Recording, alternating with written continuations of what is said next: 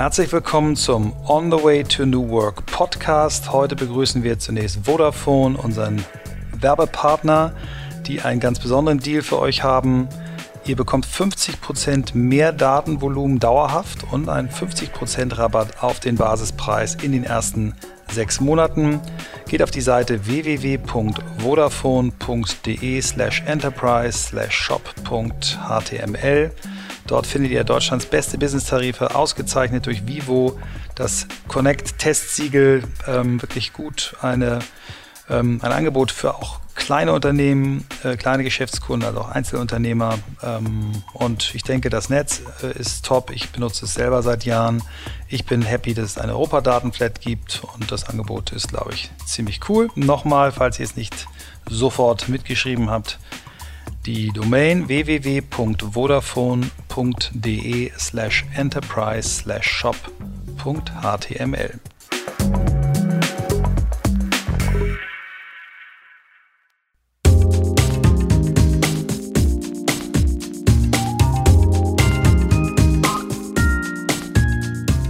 Herzlich willkommen zum On the Way to New Work Podcast mit Michael Trautmann und Christoph Magnussen. Und wir sind heute zu Gast bei The Dive und bei Sebastian Klein, den ich bei Work Awesome kennen und schätzen gelernt habe, der mich dort sehr begeistert hat mit seinem Beitrag zu einem Projekt, über das er vielleicht später noch spricht. Danke, dass du uns hier willkommen heißt in Berlin. Genau, wir sind hier in Berlin, äh, starten wieder unseren Montag äh, in höchster Intensität, vielleicht noch dazu. Und es geht ja schließlich nicht nur um Tools, sondern auch um Sinnsuche, die Frage, warum wir arbeiten, wie wir arbeiten und wir beide haben uns gerade kennengelernt, Sebastian. Ähm, und ich habe gemerkt, vor allem das, wie wir arbeiten, ist äh, ein Riesenthema. Und wir können das hier in dem Workspace von euch schon sehen und spüren. Es ist offen, man hört im Hintergrund Stimmen. Hier wird gearbeitet, wir stehen im großen Meetingraum. Ja, also wir freuen uns auf eine spannende Session. Ja, freut mich auch sehr, dass ihr hier seid. Danke fürs Vorbeikommen.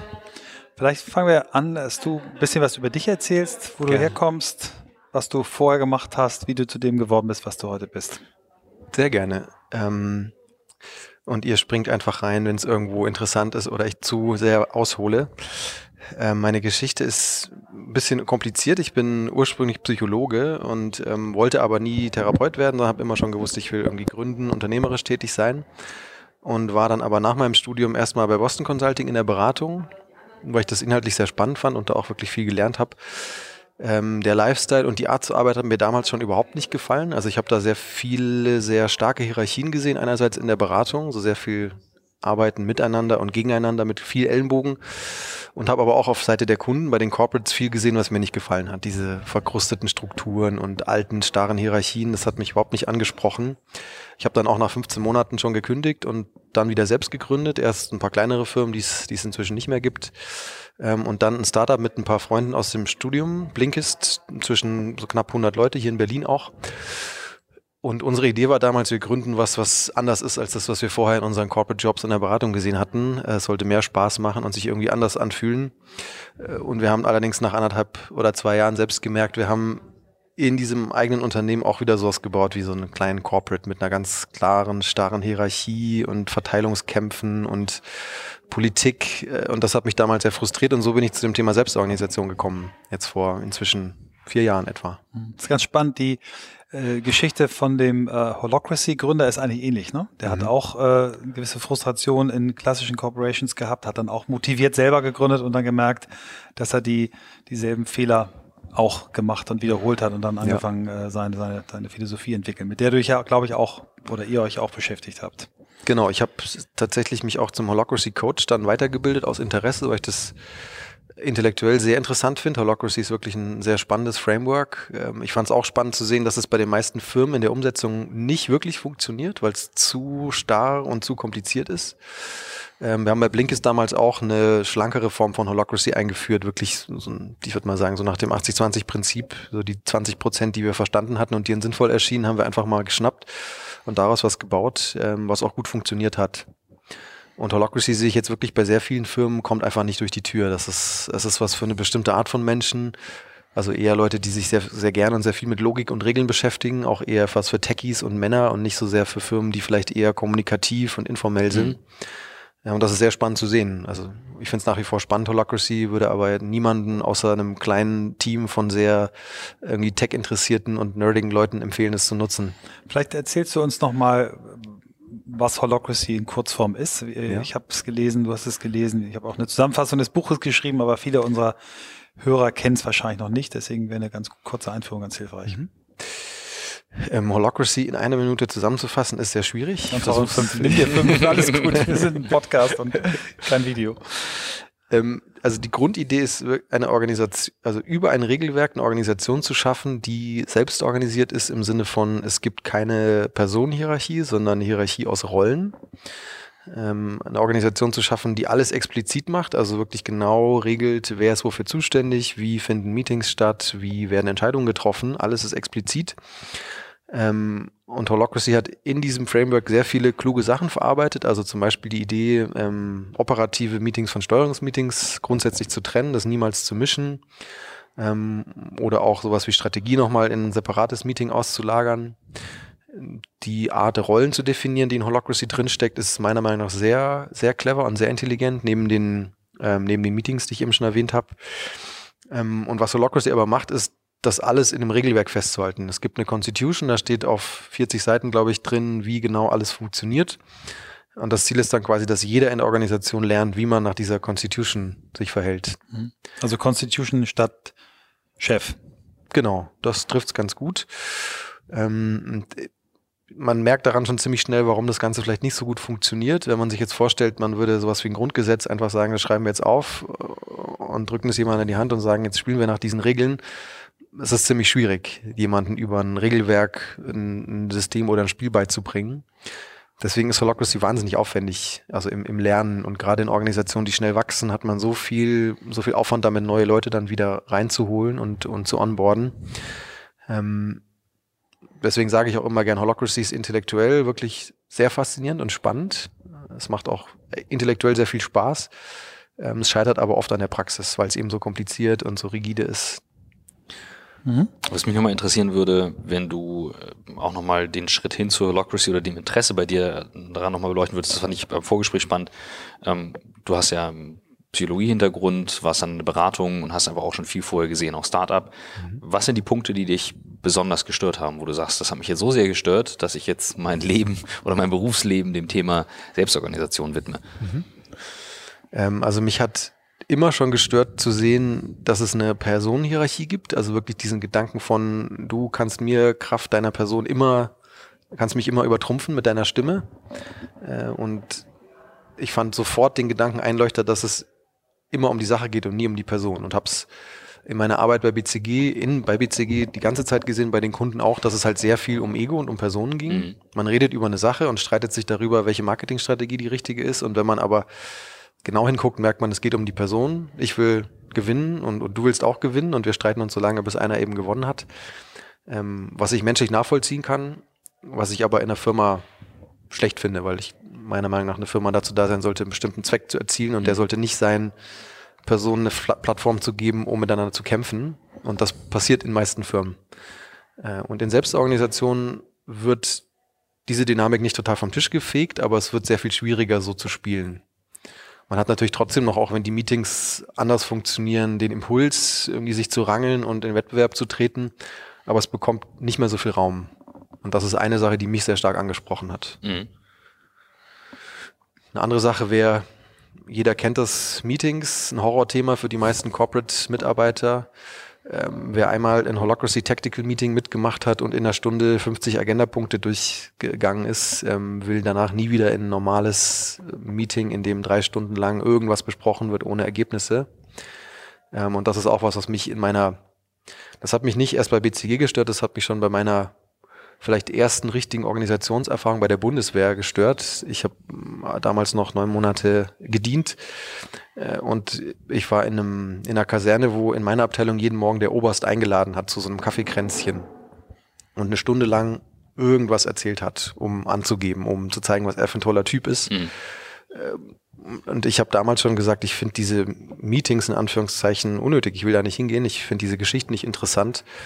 Äh, und habe dann aber erfahren, man muss da hingehen, der muss dich mögen, sonst kriegst du nachher eine schlechte Bewertung und der braucht es und möchte das und hatte damals schon das Gefühl, ich will nie in so einer Organisation arbeiten, wo sowas wirklich die, wo sowas darüber entscheidet, wie ich meine Zeit verbringe. Also im Kern auch etwas, was eigentlich ego, ego-driven ist. Genau, genau. Ähm, die ich vergesse, wie heißt nochmal der, der Gründer von Holocracy? Der Brian Robertson. Brian Robertson, genau. Der hat in dem Buch ja geschrieben, dass äh, der Versuch, einzelne Sachen herauszunehmen, ähm, nicht funktioniert. Das mhm. funktioniert nur als geschlossenes Konzept. Ich finde jetzt, mich hat in der Tat sehr äh, überzeugt, äh, Rolle vor, vor Hierarchiestufe und wir in der Werbung leben das eigentlich auch. Also dass wir sagen, wenn jemand die Verantwortung für den Etat hat, hat er die Verantwortung mhm. und dann redet der Chef nicht rein, sondern der ist dann ähm, also der hierarchische Chef, sondern der ist dann maximal Berater. Mhm. Von daher, das hat mich überzeugt. Die Kreise, die miteinander verbunden sind, hat er ja nicht erfunden, hat er sich ja, glaube ich, Soziokratie irgendwie abgeguckt. Alles, ne? alles irgendwo abgeguckt genau. eigentlich. Genau. Und dann eben die, die Einteilung nach, nach Governance-Meetings, Strategie-Meetings und taktischen Meetings fand ich auch, mhm. auch wirklich überzeugend. Also vielleicht mal dein, du glaubst nicht, dass nur so ein geschlossenes System funktionieren kann, sondern du glaubst daran, dass eine Organisation eigentlich sich aus verschiedenen Baukästen bedienen kann und für sich selber eine, eine, eine Form finden muss, die dann funktioniert und die auch wahrscheinlich lebt und, und sich weiterentwickeln muss. Ne? Genau. Und das ist auch das, was ich eigentlich sehe in meiner Arbeit mit, mit Unternehmen. Ähm, wenn ein Unternehmen organisational auf einer sehr niedrigen Entwicklungsstufe ist, dann macht es gar keinen Sinn, über sowas wie Holocracy zu sprechen, sondern dann macht es immer Sinn, sich erstmal zu fragen, was ist eigentlich gerade euer größtes Problem? Sind es Meetings, sind es unklare Verantwortlichkeiten, sind es Ego- und Politikspielchen? Und sich dann lieber erstmal eins dieser Themen zu schnappen und zu gucken, was ist darin jetzt der nächste sinnvolle Evolutionsschritt, als zu sagen, wir nehmen uns jetzt dieses sehr dicke Brett Holocracy und versuchen das zu bohren. Ähm, und was Brian immer sagt, Holocracy ist nur Holocracy, wenn man es ganz benutzt. Das hat natürlich auch damit zu tun, dass Holocracy ein Lizenzmodell hat mhm. und damit Geld verdient wird. Und das hat auch damit zu tun, glaube ich, dass, dass viele Firmen versuchen, das umzusetzen und dann scheitern und dann halt sagen, Holocracy hat nicht funktioniert. Und sie schützen sich dagegen, indem sie halt sagen, es ist nur dann Holocracy, wenn ihr alles macht. Und ihr habt es halt einfach nicht richtig gemacht. Genau, und ihr habt es nicht richtig gemacht. Mhm. Okay, gibt es denn ein Beispiel, ich weiß, Subboss macht das sehr intensiv, der Toni Hirsch, der hat dafür viel Kritik mhm. geerntet, weil die ja auch eine recht große Organisation sind oder es hieß dann, viele Führungskräfte sind raus. Hast du da irgendwie Einblicke, um auch mal zu sagen, okay, ähm, so extrem haben Organisationen das versucht, das hat funktioniert, das nicht. Mhm. Ähm, mit Toni und seinem Leadership-Team haben wir uns äh, letztes Jahr mal wieder getroffen. Das ist ein sehr interessanter Case, mhm. weil die wirklich die einzige große Organisation sind, die sagen, sie machen Holocracy äh, und die jetzt seit, ich glaube, inzwischen vier oder fünf Jahren das wirklich auch versuchen und die halt sehr darunter gelitten haben, dass das so ein wahnsinnig dickes Brett ist zu bohren. Und die ehrlich gesagt auch ein bisschen ein Motivationsproblem hatten, weil sie vorher schon eine sehr starke Kultur hatten und eine sehr motivierte Mitarbeiterschaft, wo viele dann gesagt haben, warum sollen wir jetzt so viel Neues lernen, wenn wir doch eigentlich so ein guter Arbeitsplatz sind. Und Toni fand das damals, er fand es sehr überzeugend, Holacracy, wollte es dann unbedingt machen und hat dann auch mit Widerständen eben gesagt, wir machen es trotzdem. Ähm, und inzwischen sind sie da auch recht weit. Auch bei Sappos würde ich aber sagen, sie machen nach der Definition von Brian kein Holocracy. Okay. Oder nur, nur Teile. Also Punkte rausgenommen. Die überzeugende, die, die überzeugende Story eigentlich ist in dem Buch am Anfang, als er ich glaube, berichtet von einem Gespräch, was er mit Tony hatte, äh, der eine Analogie genutzt hat, dass Menschen, die zusammen in einer Stadt wohnen, in einer großen Stadt, äh, Entscheidungen treffen, wie ich kaufe mir ein Auto, ich kaufe mir ein Haus, also. Budgetverantwortung haben, ihr Leben gestalten, alles selber machen ähm, und auf einmal in die Firma kommen und behandelt werden wie so ein Hamster, mhm. der in so einen Käfig gesetzt wird. Und äh, die Analogie, eine große Firma könnte doch oder müsste doch oder sollte doch besser funktionieren wie eine Stadt, mhm. fand ich sehr, sehr gut. Und wenn du dann das vergleichst mit mit dem äh, Reinventing Organizations, diesem mhm. Beispiel von Burzog, diese, mhm. diese Krankenpflegerorganisation, dann merkst du eben, okay, das kann auch für richtig große Organisationen funktionieren. Ich glaube jetzt für einen großen Autokonzern äh, schwierig. Ich glaube eher, dass du sagst, okay, was kannst du denn daraus lernen und mitnehmen und, und in, in eine moderne lernende Organisation überführen? Mhm. Wie, wie arbeitet ihr denn jetzt bei The Dive? Was, was sind eure, eure, wie geht Hacks. ihr an Projekte ran? Was macht ihr für Projekte? Vielleicht erzählst du da noch ein bisschen. Mm, wir sind sicher nicht sicher keine Stadt, sondern eher so ein Dorf, weil wir noch nicht so groß sind, mhm. ähm, sind aber komplett selbst organisiert. Das heißt, es gibt hier wirklich keine ähm, Hierarchie oder Silos, sondern es, die Organisation ist sehr jung und es gibt es jetzt gerade mal seit, seit ein bisschen mehr als zwei Jahren. Und die Organisation entsteht eigentlich immer mehr erst in ihren expliziten Formen, weil bisher noch relativ viel informell ist. Äh, und wir haben aber genau diese Gedanken umge umgesetzt, die eigentlich für Selbstorganisation wichtig sind. Es ist also es gibt schon klare Verantwortlichkeiten in Rollen und auch Kreisen, die wirklich sagen, wir sind für ein bestimmtes Thema zuständig. Es gibt Meeting-Routinen, die genau diesen Gedanken widerspiegeln, zu trennen, was man trennen sollte und nicht alles in einen Topf zu schmeißen. Ähm, es ist sehr transparent, also jeder kann überall reingucken. Es ist nicht so, dass ich nur, weil ich irgendwo keine Rolle habe, dann auch nirgends reinschauen kann, aber ich kann nie mitsprechen, wenn ich nicht irgendwo Rolle habe. Das ist ja auch ein wichtiger Gedanke in Selbstorganisation, dass äh, nur weil du vielleicht der Gründer in der Organisation bist, das manchmal dann trotzdem nicht gut ist, wenn du irgendwo reingehst und dann mhm. Entscheidungen triffst, obwohl du keine Ahnung hast. Hm. Und gleichzeitig muss ich sagen, bei uns bei The Dive, ich weiß nicht, was jeder macht. Muss ich auch nicht. Auch weiß auch nicht jeder, was ich alles hier so den ganzen Tag mache. Ähm, es entsteht halt viel in der Peripherie, was ja auch der, die Analogie zu einer Stadt oder zu einem Dorf dann wieder trifft. Es muss ja nicht jeder wissen, was der Nachbar alles tut. Und mhm. es muss auch nicht jeder wissen, ob gerade irgendwo ein Neubaugebiet entsteht, solange ich in, mit meinem Garten und meinem Auto und meinem Job zufrieden bin. Ich glaub, also ich finde das, ich glaube sehr stark an Autonomie mhm. und auch an das Thema Transparenz, ähm, tatsächlich in der Organisation. Ähm, ich versuche mich jetzt so ein bisschen reinzuversetzen, ähm, auch in, in Leute, die aus klassischen Organisationsformen kommen. Ich, für mich war es immer noch nie ein Problem, wenn jemand sagt, das ist die Hierarchie und ich verstehe mich gut, aber mit dem Chef zwei Stunden drüber, dann mache ich auch was mit ihm. Mhm. Trotzdem, glaube ich, ist so eine Frage, die, die viele haben, die sagen so, ja, okay, aber ähm, wie wird nachher über Budgets entschieden? Ähm, was machen wir mit Gehältern und Gehaltstransparenz? Ähm, was machen wir, wenn der eine denn Beförderung, wenn der eine doch unzufrieden ist mit einem Projekt oder die Deadline wurde nicht eingehalten? Was sind so diese typischen ähm, Sachen, die im Alltag dann passieren? Oder es fallen halt mal drei Leute auf auf einem Projekt und dann, äh, ne, so. Wie geht ihr damit um?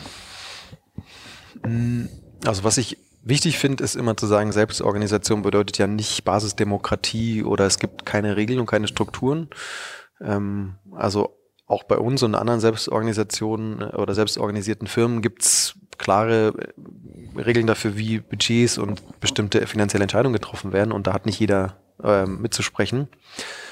Ähm, und was auch wichtig ist, finde ich zu sagen, es gibt ja trotzdem noch dieses Bestreben, irgendwie in Wettbewerb zu stehen und voranzukommen, wenn wir von Beförderung oder Gehältern sprechen. Das bleibt ja weiter bestehen und das ist ja auch eine, eine sinnvolle Kraft, dass jemand sagt, ich möchte irgendwie gewertschätzt werden und möchte irgendwie mehr leisten vielleicht mhm. als andere. Ähm, wir versuchen hier mit Gehaltstransparenz so die ersten Schritte zu machen. Das ist in Deutschland viel schwieriger, glaube ich, als in den USA, weil es hier meistens ein Tabuthema ist, über Gehalt zu sprechen. Mhm. Deswegen sind wir da auch noch nicht so weit. Also ich glaube, jeder könnte wissen, was jeder verdient, wenn er fragen würde, aber es ist nicht so, dass es irgendwo ganz explizit steht. Ähm, und es gibt hier auch zumindest implizit und auch teilweise explizit natürlich Karrierestufen. Es gibt Gründer, die das Ganze hier gegründet haben. Ähm, es gibt Leute, die bestimmte Rollen füllen, die vielleicht mehr Verantwortung tragen. Es muss, es muss ja keine Rolle wichtiger sein als eine andere, aber es gibt schon die Möglichkeit, mehr Verantwortung zu übernehmen. Und das, das finde ich auch wichtig. Und du hast vorhin im Vorgespräch erzählt, bis hin äh, zu der Tatsache, dass auch aus The Dive dann wieder neue äh, Projekte entstehen, so wie du auch äh, eigene Projekte noch hast, ne? die, die, die nicht im, im Widerspruch stehen oder Genau, wir versuchen das wirklich offen zu halten und das ist auch was, wo Sappos zum Beispiel sich hinentwickeln will, so eine eher so eine Plattform zu werden, wo Mitarbeiter unternehmerische Verantwortung übernehmen. Also ich kann es nur erzählen von einem meiner Lieblingsprojekte hier, das ist unser Magazin Neue Narrative. Ähm, das hatten drei Leute hier bei The Dive, Simon, Lena und Emily, hatten angefangen damit, hatten so einen Prototypen gemacht, ich bin dann dazugekommen, als ich davon gehört habe, und habe gesagt, ich finde das total toll, ich, ich, will mitmachen, lasst uns, lasst uns gemeinsam ähm, eine Ausgabe eins machen und das irgendwie regelmäßig rausbringen. Wir Worum dann, geht's da bei dem Magazin? Das ist ein Magazin zum Thema neues Arbeiten. Mhm. Also wir versuchen damit vor allem Organisationen zu porträtieren, die aus unserer Sicht was richtig machen und selbst organisiert sind. Ähm, haben jetzt gerade die erste Ausgabe veröffentlicht, sehr, sehr viel positive Resonanz bekommen. Ähm, und was ich schön an dem Projekt finde, ist, dass das also es gab nicht, es hat sich nicht jemand hingestellt und einen Plan gemacht, uns gemacht, sondern es ist in so einem Flow entstanden. Leute haben angefangen, dann sind andere Leute dazugekommen, dann gab es die Möglichkeit, wir haben dann teilweise privat noch ein bisschen Geld mit reingesteckt, um das Ganze anzuschieben. Es gab noch ein paar weitere Unterstützer, wir haben ein riesen Netzwerk von Freelancern eingebunden und das ist wirklich, so wie ich das immer sagen würde, einfach selbst organisiert entstanden. Keiner hat sich in den Weg gestellt. Manche Leute sind dazugekommen, andere haben wieder eine Abzweigung genommen und sind weggegangen. Und am Ende ist es fertig.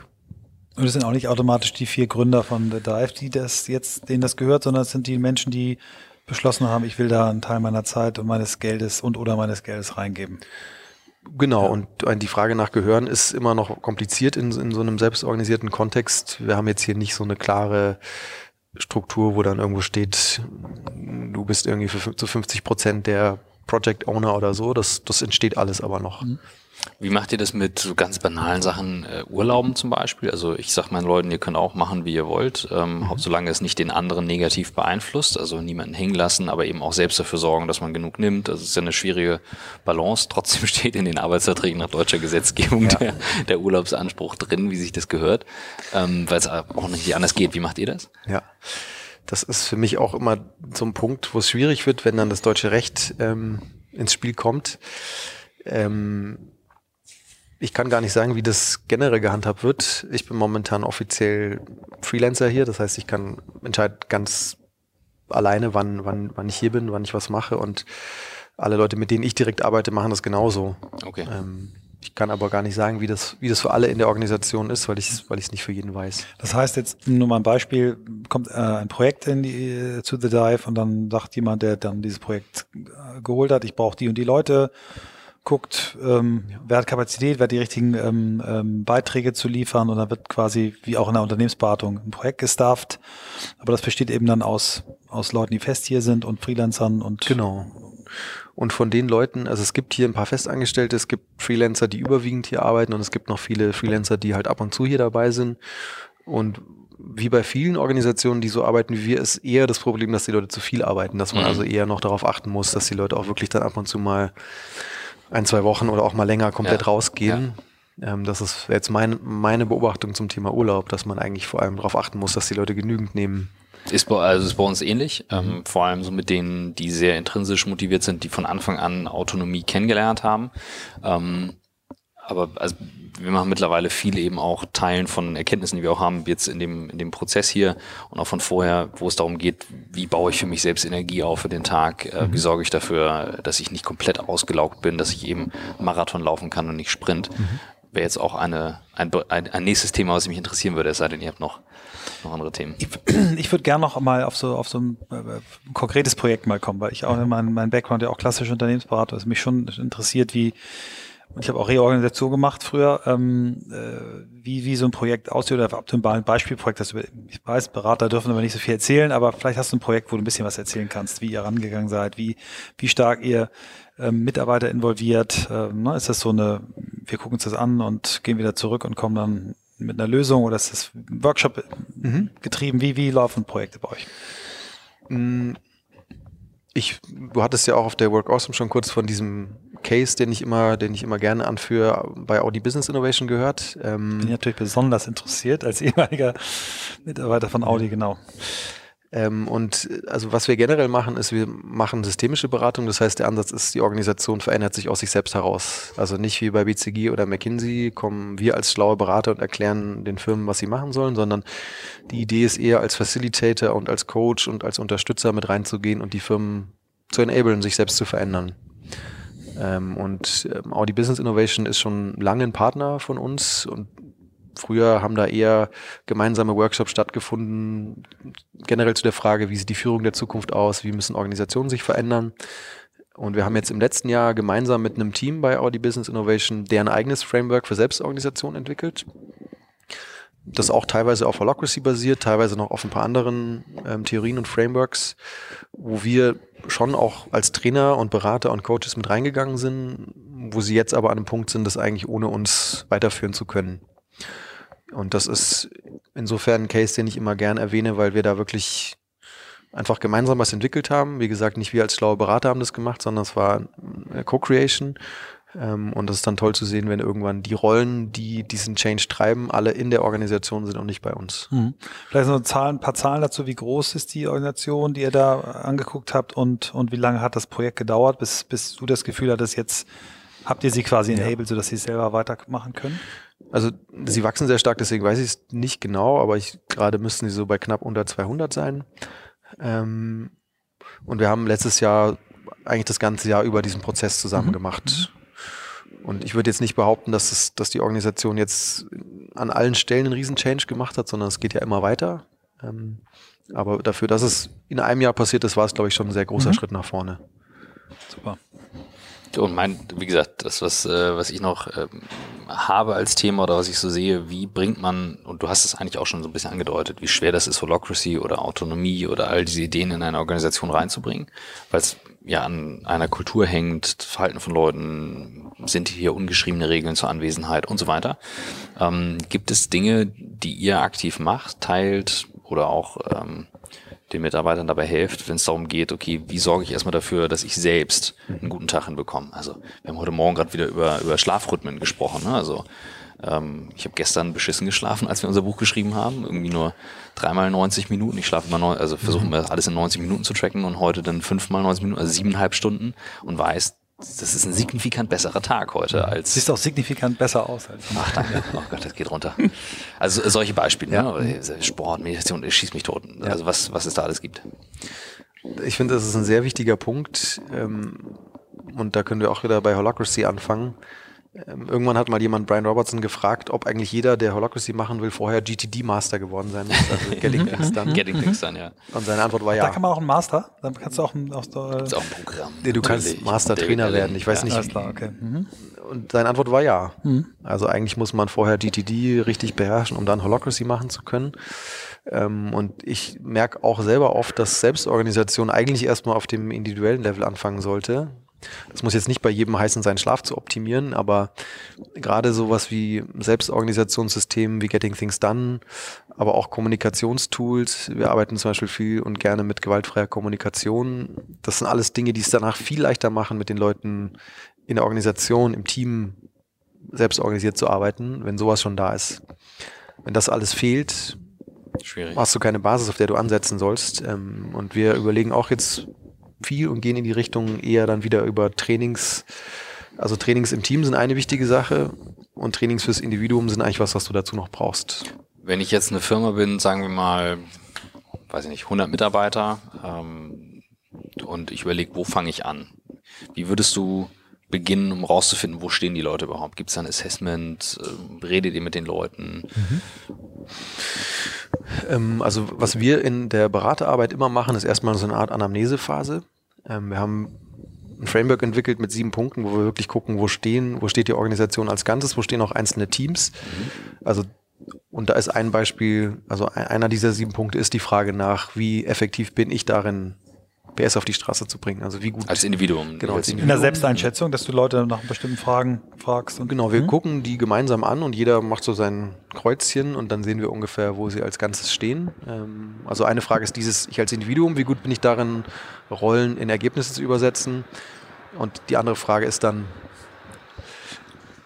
die andere Frage ist dann, wie gut sind wir als Team darin, uns zu synchronisieren über Meetings, über Tools, ähm, weil wir das erstmal wissen müssen. Das Mhm. macht ja einen riesen Unterschied, wenn, wenn ich mit Leuten arbeite, die alle Techies sind und über Taskmanagement und, und viele Jahre Erfahrung mit, mit Jira zum Beispiel zusammenarbeiten, ist das was ganz anderes, als wenn Leute gewohnt sind, dass sie alles im Kopf behalten oder sich ihre Zettelchen schreiben. Mhm. Jetzt bin ich aber, sagen wir mal, ich bin gerade aus dem Studium, bin in einem Startup hier in Berlin, eben 100 Leute, äh, schnell gewachsen, alles ist extrem stressig ähm, und ich habe das Gefühl, ich mache doch einen Bombenjob. Bin auch ein äh, hammerstarker Typ, stehe früh auf, sitze lang da, läuft, peitscht die E-Mails weg, immer alles klein geschrieben, ohne Hallo, ohne Tschüss. Also nicht, dass ich jetzt irgendwelche konkreten Beispiele habe, aber soll ja passieren. So, wie, wenn sich so jemand dann, also wie, wie hilft ihr dann so jemandem, sich dann besser einzuschätzen oder realistisch einzuschätzen?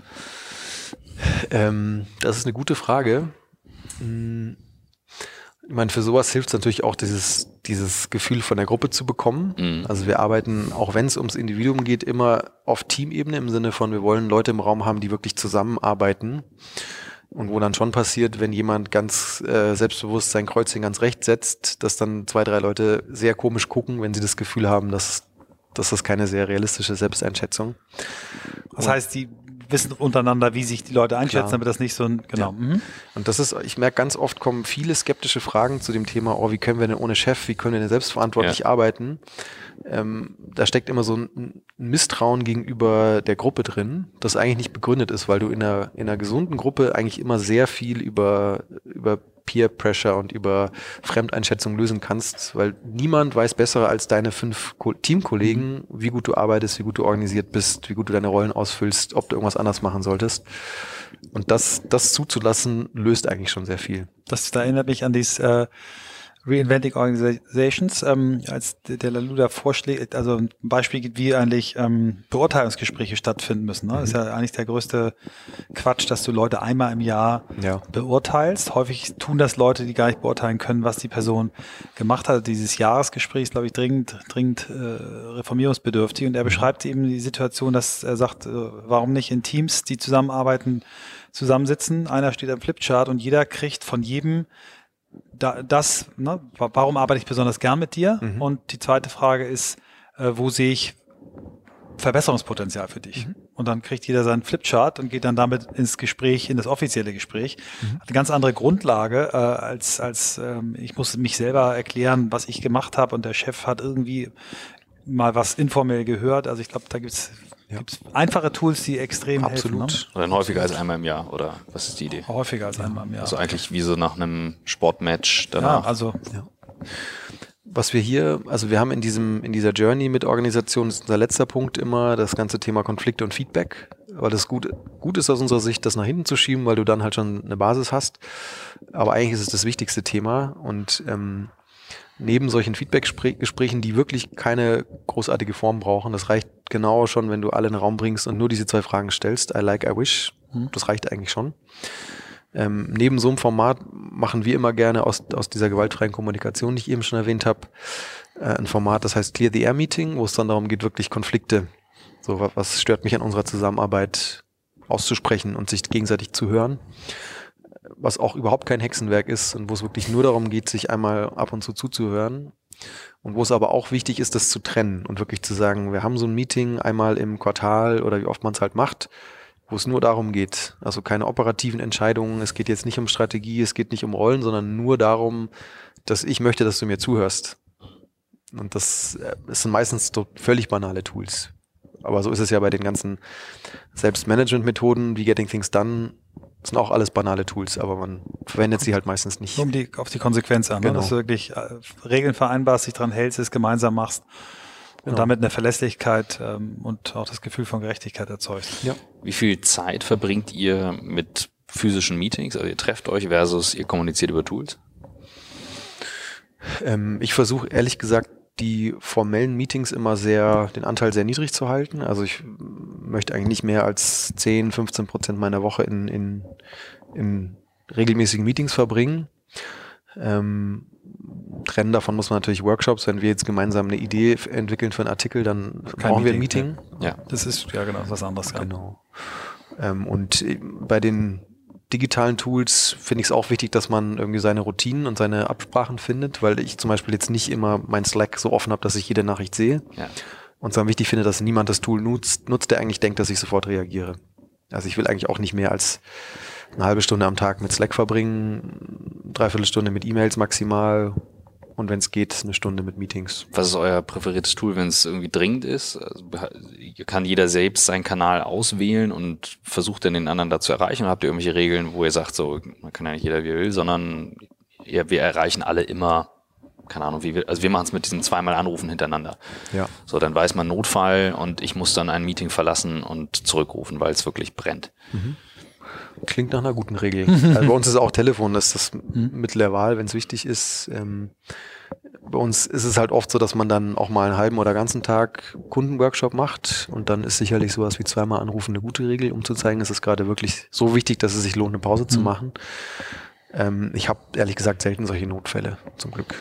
Du hast eben als erster unser Gesprächspartner ähm, dein Zeitbudget, was, wie du, wie du, wie du dich eigentlich aufteilst, auf Kanäle und so ähm, mal benannt, ohne dass wir gefragt haben. Also dreiviertel Stunde Mails, halbe Stunde Slack, Stunde Meetings. Ähm, erzähl doch mal ein bisschen, wie du, wie du selber dich organisierst, wie du auch, was du, wahrscheinlich bist du auch jemand, der eine Morgenroutine hat, weil du dich schon so lange beschäftigst. Wie sieht so ein Tag bei dir aus? Oder auch eine Woche? Ja, also es ändert sich immer, weil es mir Spaß macht, das zu verändern und ich ehrlich gesagt motivierter bin, wenn sich diese Routinen immer weiter verändern. Mhm. Ähm, also du probierst immer auch mal wieder neue Sachen aus, um Reiz Absolut, zu setzen. genau. Dieses Jahr versuche ich morgens immer zehn Sekunden kalt zu duschen. Letztes Jahr waren es noch fünf ähm, als Teil der Morgenroutine. Ich, ich versuche GTD umzusetzen. Mhm. Das ist ähnlich wie Holocracy ein System, das nicht ganz einfach ist. Also ich bin letztes Jahr oft an meiner Weekly, an meiner Weekly Review gescheitert, ähm, hatte aber zum Glück ein bisschen Coaching, sehr gutes Coaching und versuche jetzt dieses Jahr wieder immer freitags meinen Tag zu machen, wo ich, also mein Freitag ist reserviert für Lesen, Lernen, GTD, mhm. sonst mhm. nichts. Es gibt immer mal einen Anruf, das, ihr kennt das ja. Ähm, also immer mal eine Ausnahme. Erzähl ruhig auch noch mal ein paar Sätze zu GTD, ja. weil das haben wir auch noch nicht vorgestellt im Podcast. Ich glaube, wir haben es schon mal drin gehabt, aber nicht im Detail. Also, weil es ja auch ein recht komplexes System ist, wenn man es ja. richtig macht. Ja. Getting Things Done ist ein Selbstmanagement-Tool und ich finde es gut zusammengefasst als, also der Untertitel von Boris ist The Art of Stress-Free Productivity. Also die Idee ist wirklich einfach alles aus dem Kopf rauszubekommen und zu sagen, ich habe irgendwo ein System, wo alles drin steckt und das ich auch immer benutzen kann, um Ideen, um neue Tasks reinzuschmeißen, dass ich es einfach nicht im Kopf haben muss. Und das finde ich wahnsinnig toll als Ziel.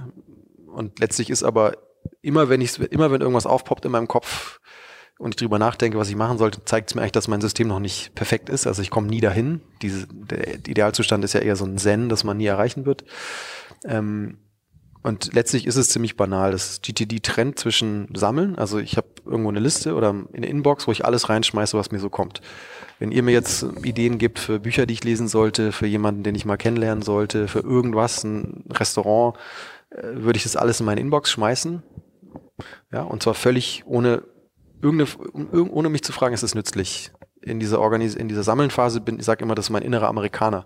Ich sage zu allem awesome, interesting, yeah, tell me about it. ja, weil ich in der Phase mhm. wirklich einfach nur Quantität will, alles muss irgendwie gesammelt werden. Und ich habe dann später eine Phase, wo ich dann eher so mein innerer Deutscher bin, der dann organisiert und sich überlegt, was muss in den Müll, was muss in ein Projekt, was ist, was ist eine Task, was ist ein Projekt, was ist ein Ziel. Ähm, und ich habe dann noch eine letzte Phase, wo ich es wirklich umsetze. Also ich trenne einfach nur sehr stark, äh, sehr strikt nach diesen verschiedenen Phasen und habe letztlich ein Sammeln, priorisieren, machen. Genau. So bisschen, ne? mhm. Ja, und in diesem Priorisieren steckt halt dann nochmal sehr viel Komplexität drin. Wie mache ich Projekte? Wie setze ich mir Ziele? Ähm, und das, wie gesagt, klingt so einfach und ich versuche seit fünf Jahren es umzusetzen und habe immer noch einen langen Weg vor mir, denke ich mal. Aber ich versuche da möglichst viel Zeit reinzustecken, weil dadurch der Rest der Woche besser wird und mhm. angenehmer und also, effektiver. Wir haben damit viel experimentiert, äh, damals bei uns in der Firma und ähm, ich habe einfach gemerkt, Leute, die, die aus dem Studium kommen, die akademisch sind, die finden das super, weil das System super ist. Das ist immer nur meine Erfahrung. Nur diese Komplexität, die du gerade angesprochen hast, in diesen Projekten, mit diesem Unterplan, Unterplan, mhm. Unterplan, das hat nie funktioniert. Also ich habe noch nie jemanden getroffen, der sagte, ich mache das 100% genau so. Ja. Und wir haben dann angefangen zu sagen, okay, dieses, das Sammeln ist eines der kräftigsten Tools in diesem ganzen System, weil mhm. du kriegst halt eine Idee und schmeißt sie erstmal in deine Inbox. Ich, und das ist genial, du hast gerade das richtige Wort benutzt, das ist so sehr Zen-Style, ne? Alles erstmal rein, mhm. aus dem Kopf weg und dann kann ich weitermachen. Und ich fand das gerade genial, der innere Amerikaner, der erstmal sagt, awesome, awesome, mhm. awesome. Ähm, wenn du jetzt sagst aber, du, ähm, du arbeitest und schraubst selbst da dran und du versuchst das seit Jahren zu optimieren. Was ich gerade sehr interessant finde, ist, es kommt dabei raus, du hast einen wahnsinnig hohen Anspruch an das, wie du es dann selber machst, auch deine Morgenroutine zu verändern, du hast die Zahlen im Kopf. So wie du arbeitest, wo kommt das her und sind alle denn hier so, dass sie diesen Anspruch an sich selber haben? Hm, bei mir kommt es, glaube ich, daher, dass ich immer schon gerne viele Bälle in der Luft hatte. Also ich habe im Studium schon so Phasen gehabt, wo ich dann irgendwie drei Hiwi-Jobs hatte, noch nebenher bei einer Unternehmensberatung irgendwie als Freelancer gearbeitet habe, dann noch selber was gründen wollte und dann noch irgendwie studiert habe. Ähm, und das führt ja unweigerlich zu einem wahnsinnig hohen Stress, außer man schafft es, das alles in so ein System reinzubringen, wo man das Gefühl hat, man kann sich darauf verlassen und das ist, sind irgendwie alle, alle losen Enden eingefangen. Ähm, und das, mir liegt es einfach immer, viele Sachen gleichzeitig zu machen. Und da ich die Sachen aber dann irgendwie auch gut machen will, brauche ich so ein System. Und das, nicht jeder hat den Anspruch. Manche Leute sind total glücklich, wenn sie eine Sache haben, auf die sie sich konzentrieren können. Manche Leute brauchen drei, andere brauchen halt 20. Ja. Und ich glaube, je nachdem ist dann auch der Anspruch an das, an das System. Was gibt's noch neben GTD, wo du sagst, äh, das gehört mit zu deiner Routine? Ähm, also für mich ist GTD eigentlich das System, das alles abdeckt. Mhm. Weil, also ich versuche auch seit Jahren zu meditieren und habe aber das Gefühl, wenn ich durch GTD meinen Kopf frei bekomme und Zeit für Sport finde und irgendwie Arbeit mache, die mich begeistert, dann brauche ich Meditation gar nicht so sehr, wie wenn ich einen Job mache, der mir keinen Spaß macht und mein Leben nicht im Griff habe. Was machst du so äh, als Ausgleichssport? Was, was, was hast du so für Themen, die dich interessieren? Ich habe auch letztes Jahr war eins meiner Ziele eine CrossFit-Routine. Geht's immer morgens zum CrossFit. Ähm, Im Sommer viel Rennrad fahren und wenn ich unterwegs bin, auch gerne zum Joggen. Habe ich jetzt das für deine Amerikaner-Inbox. Ich lade dich nächstes Jahr zu äh, Curox ein, zu unserem ja. Event. Awesome. Ich vorhin davon erzählt, awesome. das ist awesome. Bin mal gespannt, was dein Deutscher dann dazu sagt. Aber Sehr cool. Ähm, wir haben vorhin über das Thema Buch geschrieben, weil wir ja gerade am Schreiben sind und äh, du hast uns ein bisschen die Augen geöffnet, ähm, weil du ja durch Blinkist äh, Hintergrunderfahrungen und so weiter äh, hast, sehr viel mehr als wir. Wir gehen sehr naiv davor. Wir finden das schon ziemlich super mal gucken, was dabei rauskommt. Ähm, jetzt A, hast du viele Bücher gelesen und du schreibst selbst auch gerade oder hast vor, was zu schreiben. Mhm. Deine Erfahrung. Kannst du dazu was teilen schon? Worum es gehen wird und äh, ja gerne.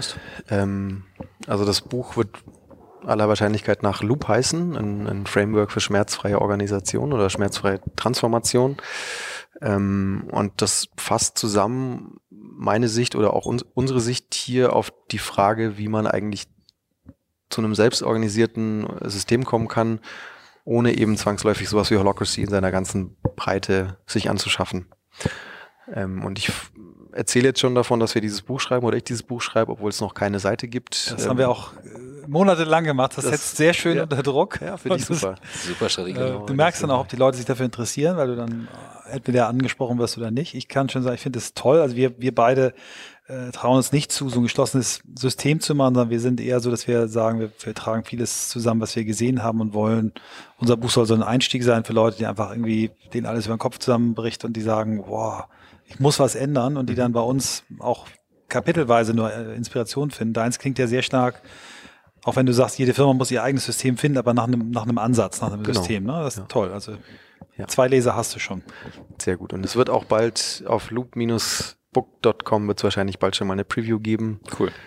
Jetzt, wo ich es gesagt habe, muss es die auch bald Jetzt musst du, jetzt musst du liefern, ist gut. Fresher. Sehr schön.